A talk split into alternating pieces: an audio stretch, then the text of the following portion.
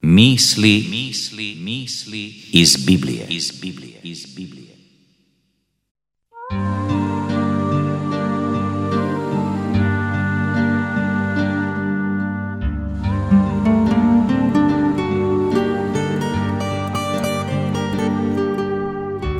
Sutom tiho zamire, zvijezde bljeskaju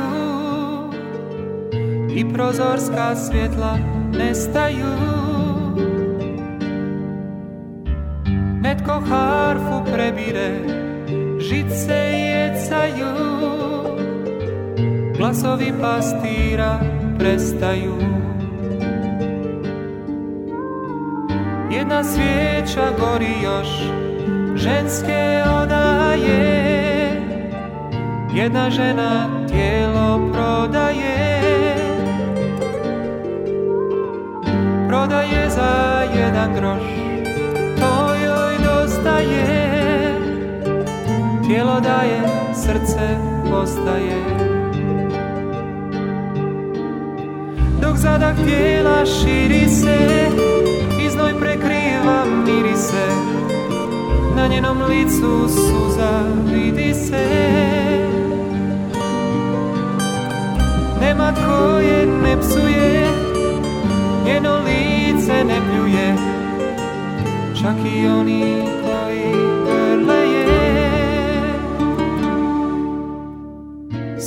Sve je mučno, sve joj dosta već. Kad bi Bog joj bar uputio riječ Magdalena, opraštam ti sve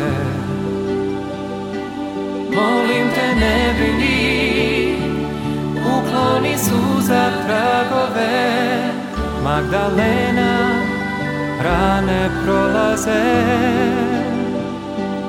Volim te, vjeruj mi, zaboravi poraze. Jutro nosi nevolju koji svako buđenje. Bol u glavi, u duhu, gađenje. Klika mnogih na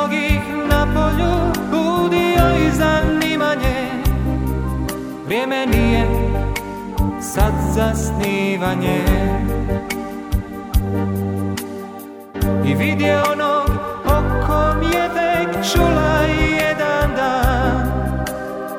U srcu joj je razgorio plan Pred noge mu se bacila I suzama ih kvasila. Tada začu glas od neku zna Magdalena, opraštam ti sve Molim te ne brini, ukloni suza tragove Magdalena, rane prolaze Volim te, vjeruj mi, zaboravi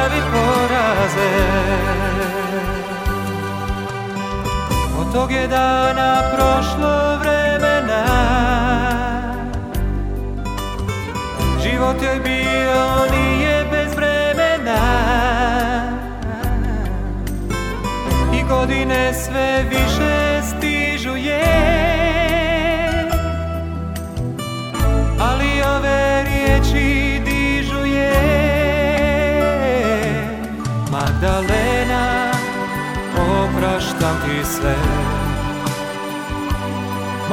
te ne brini Ukloni suza tragove. Magdalena Rane prolaze.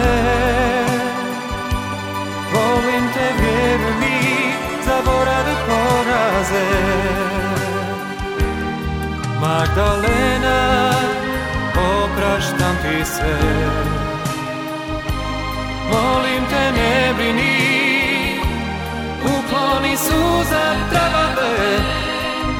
Magdalena Rane prolaze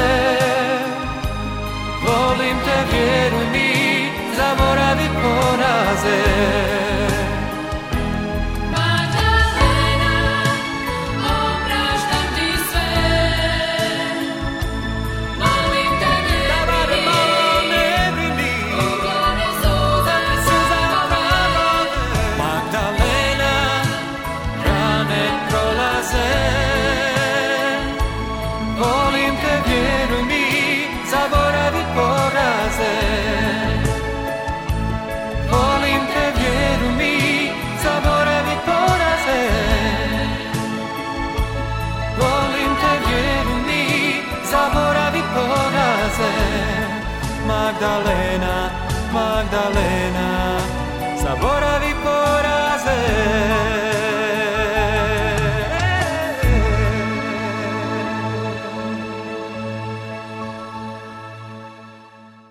Mali dječak objašnjavao je baki kako ništa ne ide kako treba. Škola, obiteljski problemi, veliki zdravstveni problemi, prijatelji i tako dalje. U međuvremenu baka je pekla kolač. Upitala ga je hoće li probati dio, što svakako nije mogao odbiti. Evo, probaj malo ulja za kuhanje. Bljak, rekao je dječak. A što kažeš na nekoliko svježih jaja? Grozno, bako. A želiš li možda malo brašna ili smjese za biskvit? Bako, pa to je sve grozno. Baka je na to odgovorila. Da, svi ti sastojci izgledaju grozno sami za sebe, ali kada ih stavimo zajedno na pravi način, oni čine jedan ukusan kolač. Bog radi na isti način. Često se pitamo zašto dopušta da prolazimo kroz teška razdoblja. Zašto baš mi moramo imati toliko problema i briga? Zar nam Bog ne može jednostavno sve podesiti kako treba, a da pritom mi samo bezbrižno kročimo kroz život, da sve bude sasvim u redu? No, Bog zna zašto se određene situacije događaju. Možda nam upravo teške situacije pomognu da ojačamo i sigurnije prolazimo kroz život. Bog zna da takvi događaji posloženi pravilnim redoslijedom na kraju završe dobro. Samo mu trebamo vjerovati i on će za nas uvijek učiniti nešto prekrasno.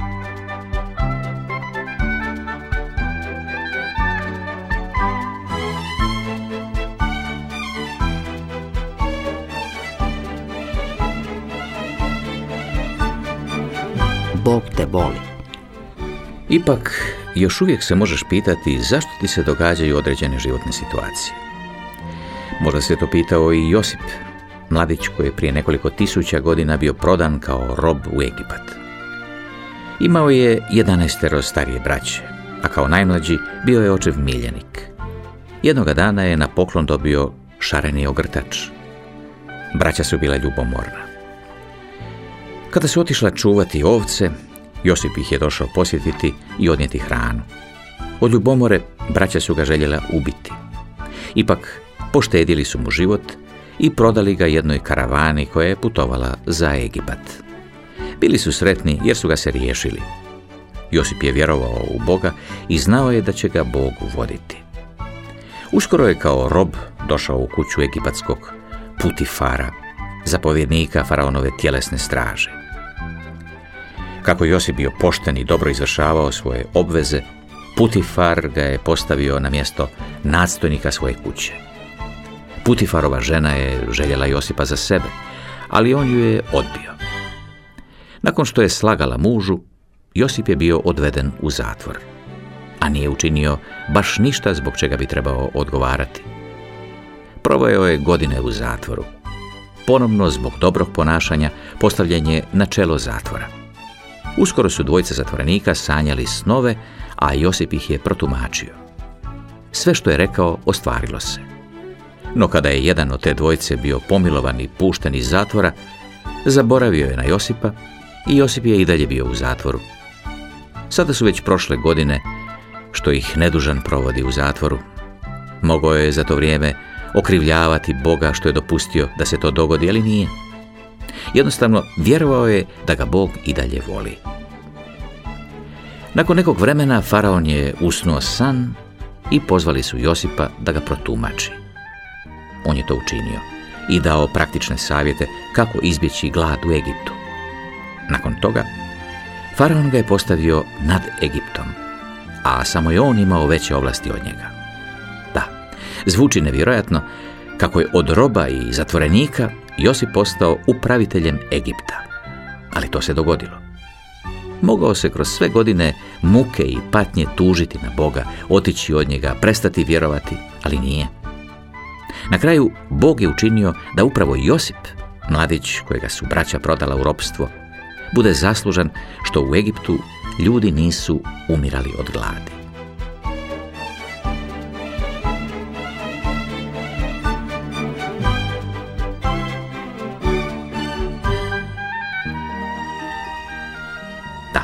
Možda nam se u određenim teškim situacijama čini kako nas je Bog zaboravio, da je On daleko od nas i da ga nije briga.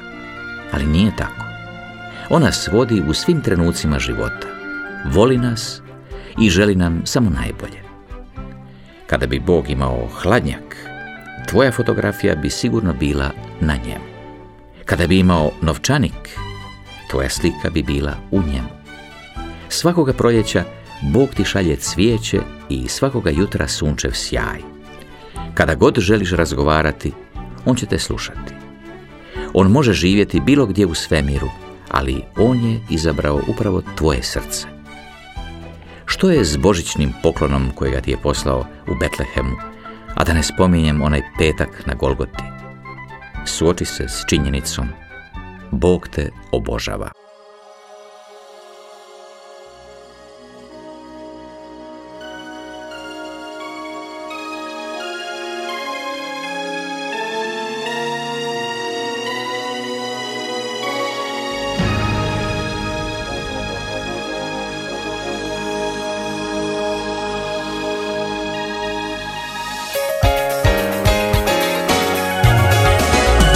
the power of a dream.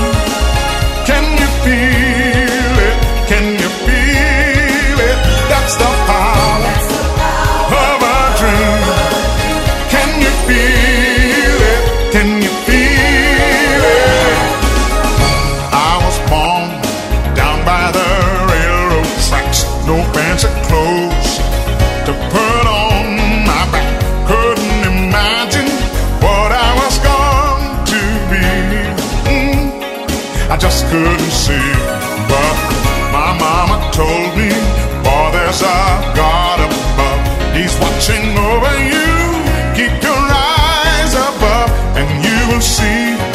just what he's planning.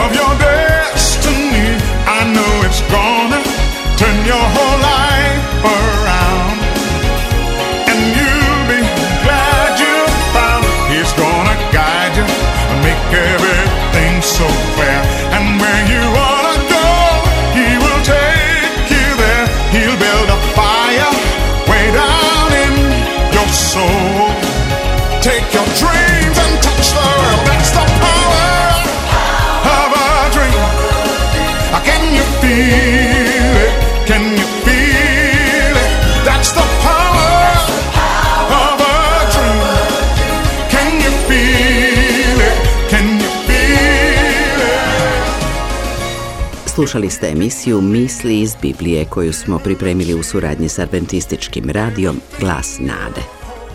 Čitali Dubravko Sidor i Vlatka Bjegović, urednica Marija Skobe. Do slušanja.